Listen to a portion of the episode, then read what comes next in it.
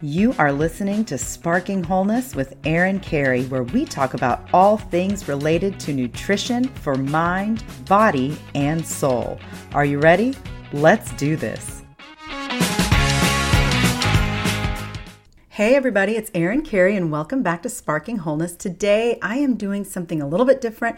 I am going to be doing a solo episode. It's just me talking. Sorry to disappoint you, but I am going to be speaking on the subject of adolescent depression. And the reason that I feel so passionate about this topic is that a recent report from the CDC showed that three out of five teen girls shared they experienced persistent feelings of hopelessness in 2021. While this statistic is absolutely staggering, I can listen without batting an eye. And one of those reasons is that I was one of the three. I was that girl. I was that teenage girl lost in the dark hole of depression trying to do all the things right, trying to pray it away, and just falling short. I couldn't make it out of the pit. So I'm very passionate about this. The other reason that I'm so passionate about this topic is that I believe there are so many things contributing to adolescent hopelessness. And while there are differences between the world of today and the world when I was diagnosed, absolutely, the 90s was a different time, right? The treatment options have not changed. The treatment options available in the 1990s are the same being offered today, 30 years later medication and therapy. Guys, that fires me up. That really frustrates me because these limited options are not treating the root of the issue, and in some cases, they might be making things worse. I know this is a heavy topic and it's very close to my heart, and I am a passionate person and I do get fired up about things, especially when I feel like there is injustice occurring. And I do believe that there is injustice occurring for our teen girls and boys, but uh, I'm basing this mostly on that report from the CDC talking about teen girls suffering. And when there is injustice, I have to speak out. I can't not. So I've created a list of contributing root causes to my depression. It's a list of seven things that contributed to my depression that I experienced when I was a teen. And I'm hoping that it will help someone take a closer look at the potential factors that are not being offered through traditional treatment that maybe your pediatrician is missing, that maybe your psychiatrist is missing. Guys, my pediatrician and my psychiatrist missed a lot of things. They can be wrong, and that's okay. All right. But the good news is, is I ran this information before I even shared this information or thought about sharing this information on a podcast.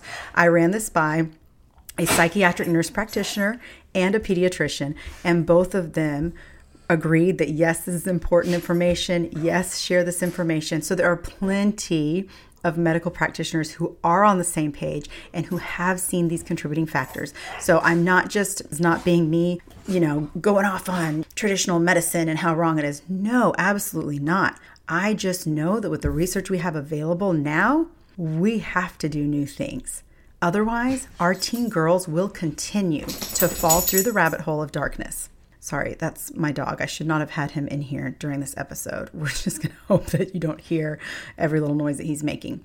I'm going to say that again. If we do not start looking at these contributors, the root causes to teen depression, our teen girls will continue to fall through the rabbit hole of darkness. I'm going to give you seven contributors to teen depression that I experienced. And then I'm also going to give you a list of about nine other contributors that may might have played a role in my depression, but maybe not so much. But I definitely think that they can play a role in the depression that is occurring for a lot of kids these days. The number one contributor to teen depression that was an aspect in my health mental health story is the oral birth control pill. So I was pres- prescribed this in 8th grade due to a heavy menstrual flow and anemia. I was having a period about every two weeks. And of course, I was experiencing some dizziness and lightness. And I remember. I remember it got so bad that I, I was playing volleyball and I had to sit out of the game and just put my head between my hands because I was just so dizzy. So, of course, my mom took me to my pediatrician, who then referred me to an OBGYN, and I went in and I was prescribed the oral birth control pill. Well, within a year, I experienced debilitating depression, which is not uncommon according to the research. Now, this all this information that I'm going to share with you, let me do a quick side note. I am loading this up into my website. So if you want to see the research articles that I reference within, especially these contributors, I went through and loaded up on all the research that I could to support what I'm saying. And it is there and it's going to be hyperlinked in the article on adolescent depression. So, what I have discovered through my functional medicine training, through I mean, years of studying on the topic of female hormones, the oral birth control pill depletes B6. B6 is crucial for creating serotonin, supporting mitochondrial function, which we need for energy, the methylation cycle, and maintaining the GABA glutamate balance. We need that for calm feelings. The pill also affects the gut microbiome. It can increase enhanced intestinal, permeability, which a lot of people consider leaky gut. I'm putting that in air quotes. And because over 90% of serotonin is produced in the gut, this is another risk factor for depression. So follow my train of thought here. If the pill is depleting B6 and we need B6 to make serotonin, we also need tryptophan, but you can be getting all the tryptophan in the world. If you don't have enough B6, you're not going to make serotonin. And if the pill is also creating intestinal permeability and your gut isn't able to produce the serotonin that's needed for mental health, your gut you're going to experience depression or anxiety or other mood altering effects. The pill also depletes magnesium, which Ding, ding, ding, ding. This is needed again for the GABA glutamate balance. This is needed for anti anxiety feelings. This is needed for calm. This is needed for bowel regularity. So the pill can really take a major toll on mental health and whole body health. There are a myriad of nutrient depletions that occur from oral contraceptives. Again, I'm going to link that article explaining there's so many more other other nutrients that are depleted than just the ones that I'm mentioning. I'm just mentioning the big guys, the ones that are contributing to mood health. Because the pill depletes the very things that we need to counter hormonal issues and premenstrual stress, to help us manage our premenstrual stress, it's no surprise that a further imbalance occurred in my body, leading to depression symptoms. It's no surprise that this happens in many people, but specifically in the adolescent population. At one point, I read that it led to a 75% increase of depression in adolescents. I have not been able to find that research again, though, which is driving me crazy.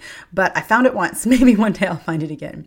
So, while for some people, the birth control pill can be a very useful tool, and I know, you know, back in the day when it was introduced, it felt felt like it was a real gain and female empowerment, for us to be able to be empowered to take control over our bodies. I really think that we need to take a second look at it and we have to ensure that there are enough nutrients available to make up for what is being depleted. You have a choice. And if you're a parent with a daughter who is an adolescent female whose prescriber is suggesting the birth control pill, you have a choice in what you want to do for your daughter and maybe you think that that's going to be a great great idea. But please support the nutrient drain. Do something, whether it's a multivitamin, multimineral that you can take.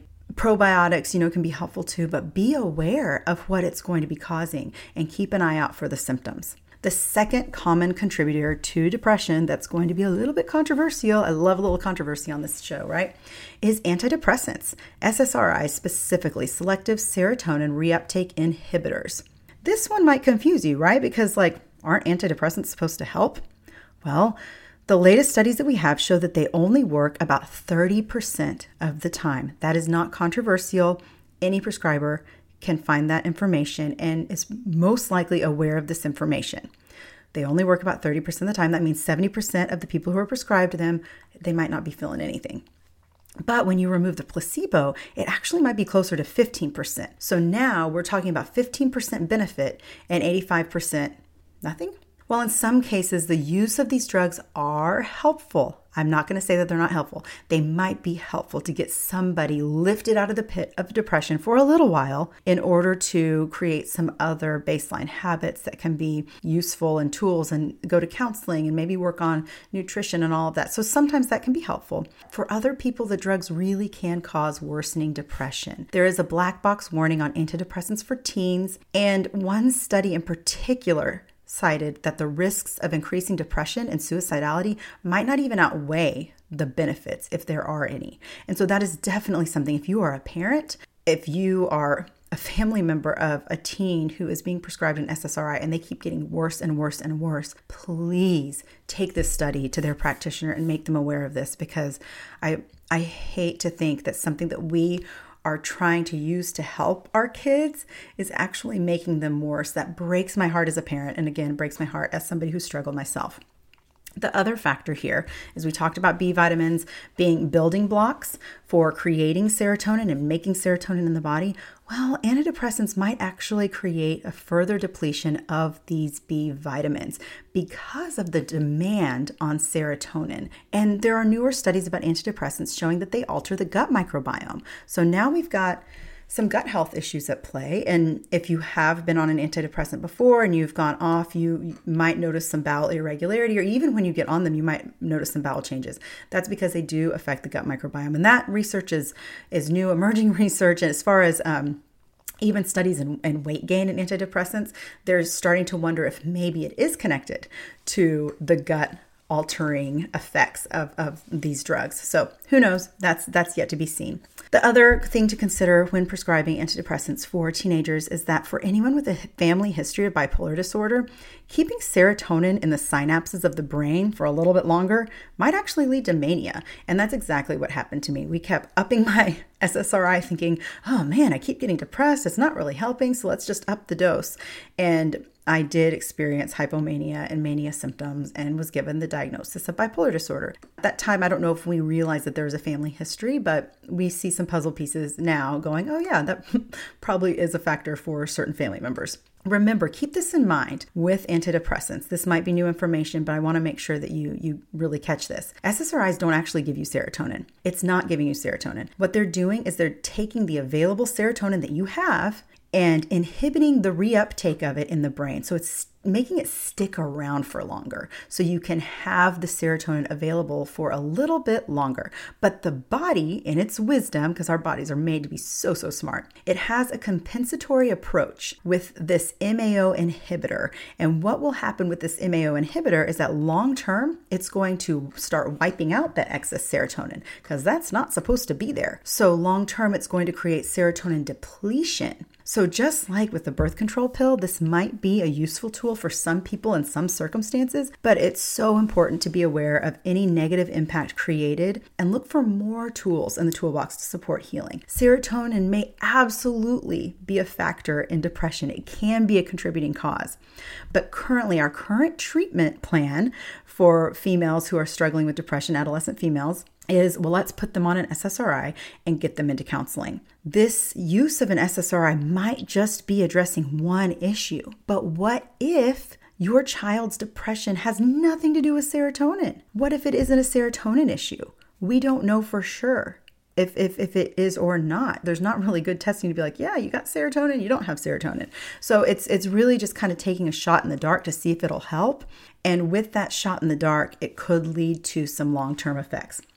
I was medicated for 18 years for various with various mood altering drugs and antipsychotics and um, anti-epileptics and antidepressants and you name it. 18 years of that, and it really never treated the root of what was going on in my body. It might have helped a little bit in the short term, and I know it absolutely made me feel better to be taking those things. And there's nothing wrong with that. There is nothing wrong with taking medication. But it wasn't necessarily addressing the root of what was going on with my body. It wasn't until I started looking at some other factors that I was really able to maintain mental stability for long term. I have been off of medication now for, it'll be gosh, it'll be 10 years in December that I will be off of my medication. And I feel much better than I ever have before. And I don't recommend anybody ever going off of anything without going to your medical practitioner and working on a weaning plan because when you try to cold turkey hop off a med, it can lead to extremely awful, awful side effects. So don't do it. Don't have your kid do it. It's not worth it. I am just saying if you're already on a medication, if your child's already on a medication, let's look for other things to help support stability. And then one day down the road, maybe you could look at weaning off if that is right for you. If it's not right for you, that's okay too. So this is not a either or approach. This is a both and. I just want to help make you aware of what is in the research.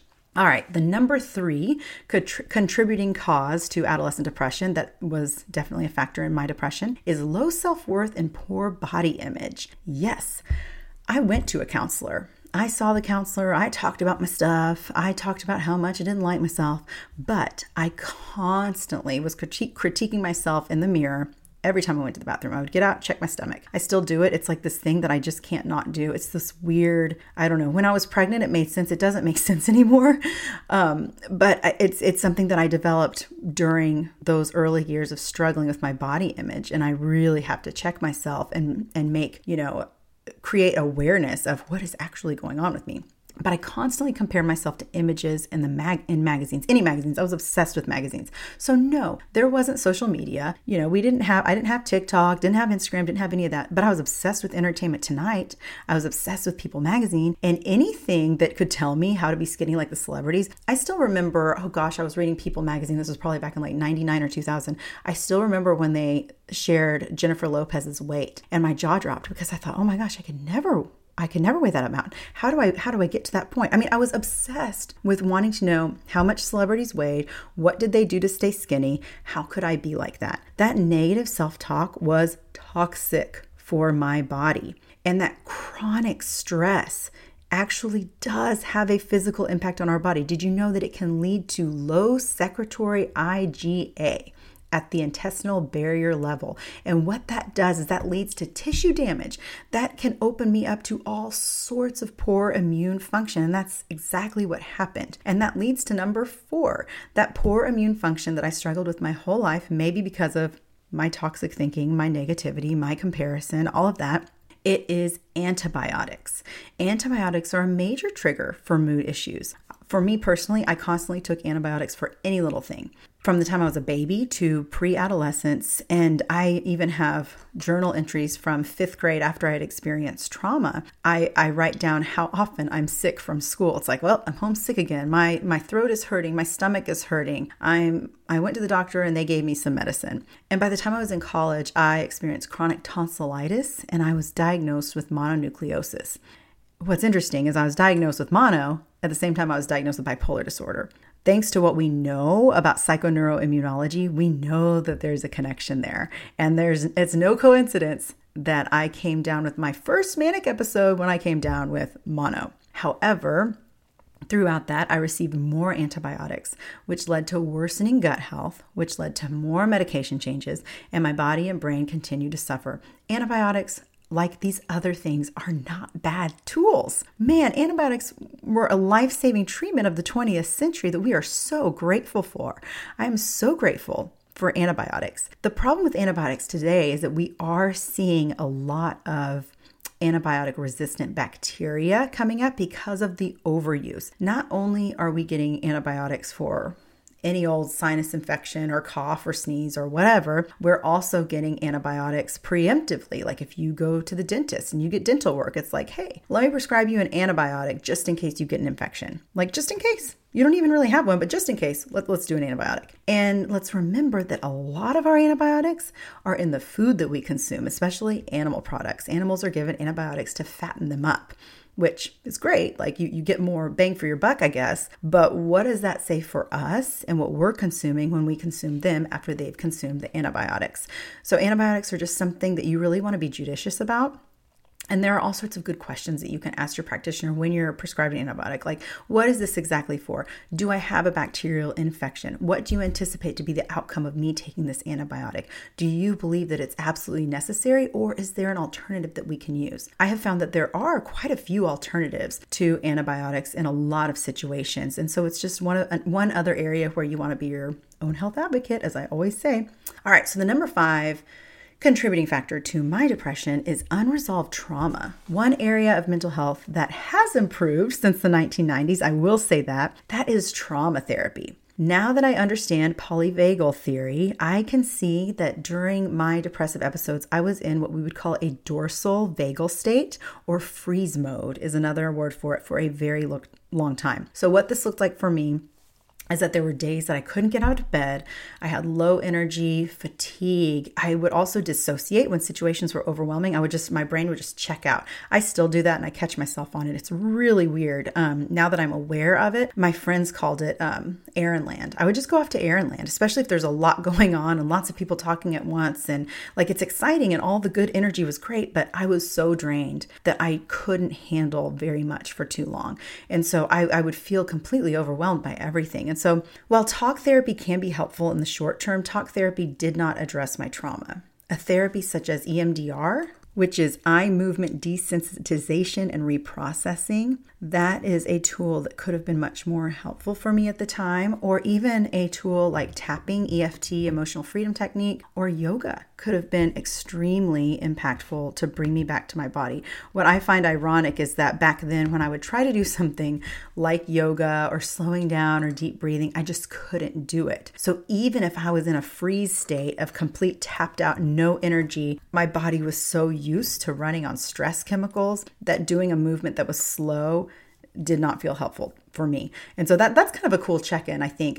Another little side note here for for you if you struggle to do something like yoga or to slow down in movement, or if it really bothers you, that could be a sign that your life is running on stress hormones and you need to make some space to give your body some healing because your body is just in this upregulated state all the time. It's a good indicator. That's the rabbit trail. Number six. Oh, this is a tough one. All right. So, an insatiable desire for overly processed foods. This one hits hard. Because of my depression, I gravitated toward food that made me feel good. I craved hyper palatable processed foods that were designed to play on my neurotransmitter response and hook my brain. This wasn't a failure of willpower on my part, like I thought. My brain was actually doing exactly what the food companies were banking on my brain doing. Wheat and dairy are probably the most suspicious of these items because they play upon the opiate receptors in the body and, and in the brain. They have a drug like addictive quality. Wheat contains the compound gluteomorphin, and dairy has casomorphin. So if you hear that word morphine in there, you're right. There is something that can have an addictive effect on those things. And I know there are a lot of people out there who are into intuitive eating and health at every size. And I think that those movements are can be extremely helpful for some. And especially if we're talking about recovering from an eating disorder, we don't want to moralize food and we don't want to demonize food. That is really problematic, but we want to be aware of what these overly processed foods are doing at the brain level. They have been chemically altered. They have these companies have paid lots of money to do all these special testings so that their food can hit the bliss point. If you want to know a little bit more about that, you can go back to my episode with Dr. Jo- Joan Ifland. She breaks down in a really great way what these foods are actually doing to the brain at the brain level. And then Dr. Nicole Avena, I think is how you say her name, A V E N A can't remember Avina Avina. Anyway, she is a neuroscientist who, or, or a um, neuroscience researcher who really breaks down the way that sugar impacts our brain. And that episode was in December of 2022. So you can check back on that one too. But these foods play a role in how our brain functions. So you have to be aware that if you are constantly craving these overly processed foods, like if your kid wants to eat nothing but Chick fil A, there's a reason for that. Do you know how much MSG is in chicken nuggets? Oh my goodness. If I have one chicken nugget, I need 20 because one is not enough. Eight is not enough. I need more and it feels like something has been completely hijacked in my brain when I eat foods like that. Now I can be aware of that and I can avoid it. But when I was younger, I didn't know. I just knew that I felt better. And that's what I wanted is I wanted to feel better and that was what food was giving me. I mean, donuts were a huge one for me. I love donuts. I could eat I could eat them endlessly and never feel full. Not that donuts are supposed to make you feel full, but I just wanted more. So that's something to be aware of. The seventh thing that I'm going to really go into detail about, the rest of the things I'm going to list out just for the sake of time. But the seventh thing that is a major contributor to adolescent depression is exercise or lack of exercise. So for me, I played sports every year until fall of my senior year of high school. And that's actually when my depression hit a really bad low and I experienced isolation, self perpetuated isolation. Like I I did not want to be around people uh, to the point where I would I would turn down social activities to stay home and read because I just could not deal with people and the overwhelm of social activities. So when swim team started in the second semester of my senior year of high school, my mood improved. So there's definitely a connection for me with my mood and exercise, and I am grateful for the opportunity to play sports for most of my adolescence because I think that had I not, it, it could have been a lot worse. So, in my, just in my opinion, based on the research that I've done and my own personal experience, I think that exercise continues to be the most powerful antidepressant that we have studies for to this day exercise, movement, whether it's taking a walk or it does not have to be running, it doesn't have to be high impact, but just some kind of movement, it really helps to. I mean, one way that I love it is that it helps to improve brain derived neurotrophic factor, BDNF. And that is kind of like Miracle-Gro for your brain. It's going to help your brain create stronger connections. It's going, it's, it helps with a lot of things. All right, so I'm now just going to list off some things to consider that must be examined in regards to adolescent depression. And these are some things that maybe, you know, just should be asked if you have a child that is experiencing depression. These are some check-ins for yourself, for your family, for everybody. But the number one thing that I would I would share is that how much sleep is happening. Is there too much sleep? Because that's a, you know, definitely a trigger and that's a sign that things aren't good. But, or is there not enough sleep? Is it inconsistent sleep? Inconsistent sleep schedules and a circadian rhythm that is all out of whack, that can wreak havoc on mood health. And so creating space for good sleep hygiene, a good wind down routine, a good consistent bedtime routine, and a wake up routine and a morning routine, all of that can be really helpful. The other question to ask is Is there thyroid dysfunction? This is super common. It's kind of I feel like it's a growing epidemic right now, but this would be where you would really want to get some good detailed thyroid labs beyond just the TSH. TSH is great, but it's it's not going to give the full picture of the story. You want to look at T4, T3, reverse T3, thyroid antibodies. There are a lot of things that you want to look at there going to a functional medicine doctor, um, integrative medicine physician is probably going to be the best way to go for that. But that's something to look at. Along with thyroid dysfunction, is there an autoimmune dynamic at play? Is there something else that is going on?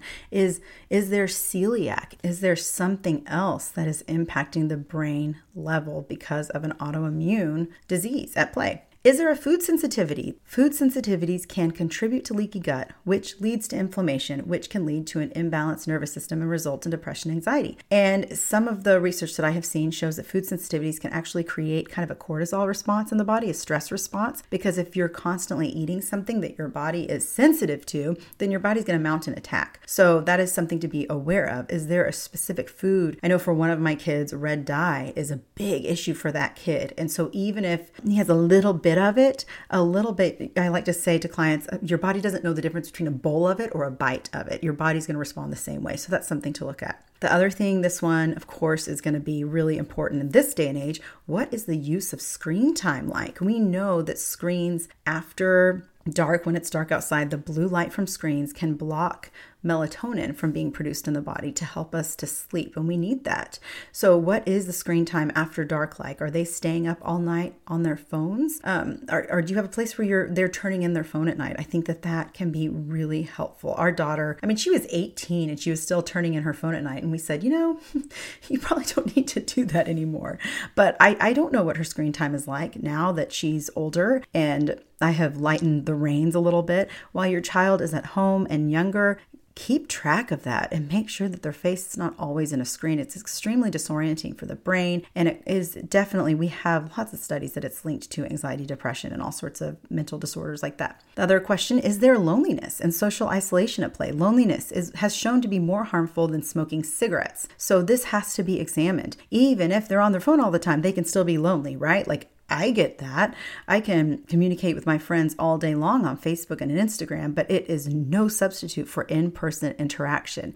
A question that I often ask my female clients that are, that are my, my teen female clients is who, who are your friends? Who, who's in your circle? And if they tell me that maybe they just have one good friend, that's a red flag for me. That is a sign that I want to be looking out for their mood health because that can be really lonely, especially at that time of life to just to not have any good deep friendships. The other question that goes along with that is what is the parent-child relationship like?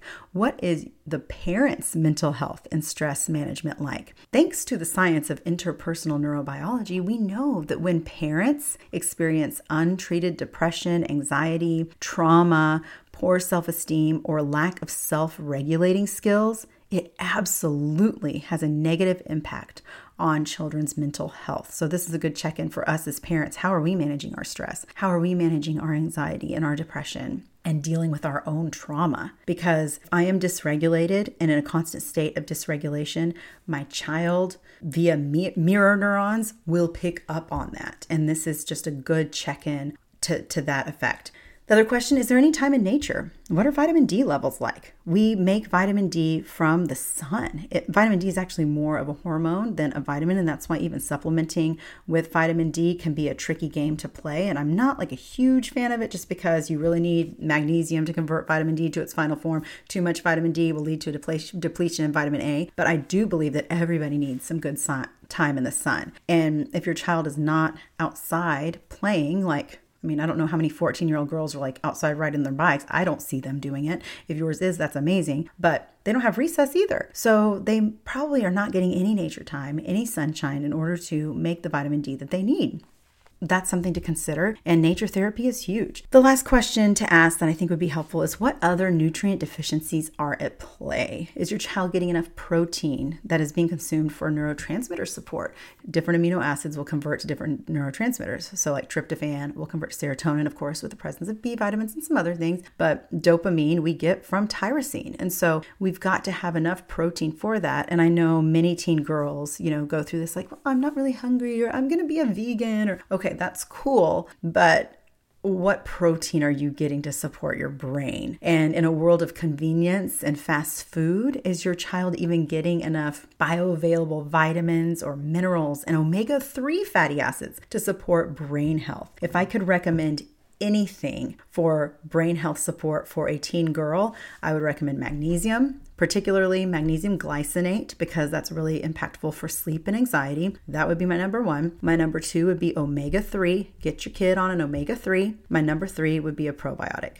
Now, that is just a blanket statement. In general, for different situations, I might recommend different things. Definitely, I would say magnesium, omega 3, and probiotics are going to hit a lot of the boxes that we want to check for mental health. The other thing that can be helpful and supportive, and that would be where I would recommend a parent scheduling your child to have a consultation with me. We could talk about using specific and targeted amino acids for mental health. So you could use tryptophan to support serotonin, or 5-HTP also is an option there. Or you could try some GABA for some calming and relaxation feelings to help support anxiety. Those are things that I work with with teens a lot, but I'm really particular about what kinds and how much and when to do it. So that would be where you would want to schedule a consultation and um, we could we could chat about that. As a parent, I will turn over every stone to get to the root of my child's health issues. And thanks to a functional medicine approach at healing, we reversed chronic disease twice in my family once with me and another time with my youngest child. So, finding a practitioner trained in integrative medicine gave us many more tools in the toolbox that promoted healing. And a lot of my training and a lot of the things that I do with my clients come from our integrative medicine pediatrician and she is a huge source of help. She's the person i consulted for this article and uh, that turned into a podcast. So i think it's really important to keep digging. If you're a parent i encourage you to take this list these resources and have an open heart to heart with your child's pediatrician. If that pediatrician is unwilling to turn over every stone with you and examine all the available research then it is time to find someone who will advocate for your child with you. That person exists. I promise they are out there. But I have been laughed at by a pediatrician before until I that was before I learned how to do my research. And of course, after I've done my research, I have seen that they laughed at me because they didn't know. They hadn't seen the research. We have this idea that these medical doctors are the end all be all and they know everything. But guys, it's a big world out there when it comes to physical body health and mental health. There's no way to know everything. There's no way to know about every study that's out there. And there's no way to know exactly what is right for your kid's body and how different it is from another kid's body unless you are willing to really do the hard work and start digging. And there are people out there that are willing to do it. If you're looking for a really good pediatrician recommendation, let me know. I've got some, and um, that I, I just I feel so passionate about this one because I have been medically gaslit before by pediatricians, and I will not do it again. It's not going to happen. All right, if you are a medical professional or a pediatrician or a nurse practitioner or in that realm, and you're listening to this, I urge you Fight for these girls. Leave no stone unturned. If that means thinking outside the box and digging into unfamiliar research and questioning what you've been told, do it. If it means asking more questions when you don't get the answers that you want to get, do it.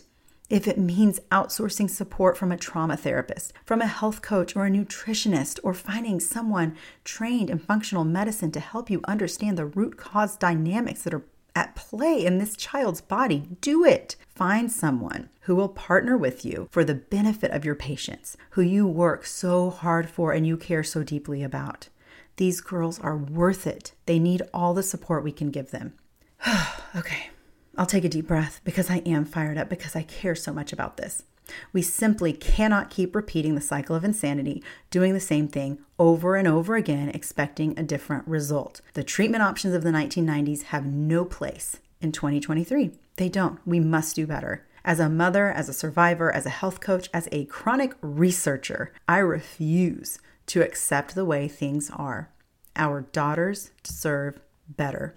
With that, I'm going to end this episode. If you are interested in the research and the, what I put together for this, I am posting a shorter version of this episode on my blog. You can scan through that. You can get the hyperlinks if you are interested in getting in any kind of referrals or recommendations for pediatrics, um, for psychiatry, any of that. Let me know. There are people out there who will fight for your kid and who will fight for you because this applies to all of us. We all need to do everything that we can to fight for our mental health. It's important. The tiniest spark leads to the biggest blaze, and I hope that today's episode sparks you on a journey to healing and wholeness. Thanks for listening to Sparking Wholeness. For more information on what I do and my coaching programs, or maybe just to reach out and say hey, find me at sparkingwholeness.com or on Instagram at sparkingwholeness. Have a fabulous week.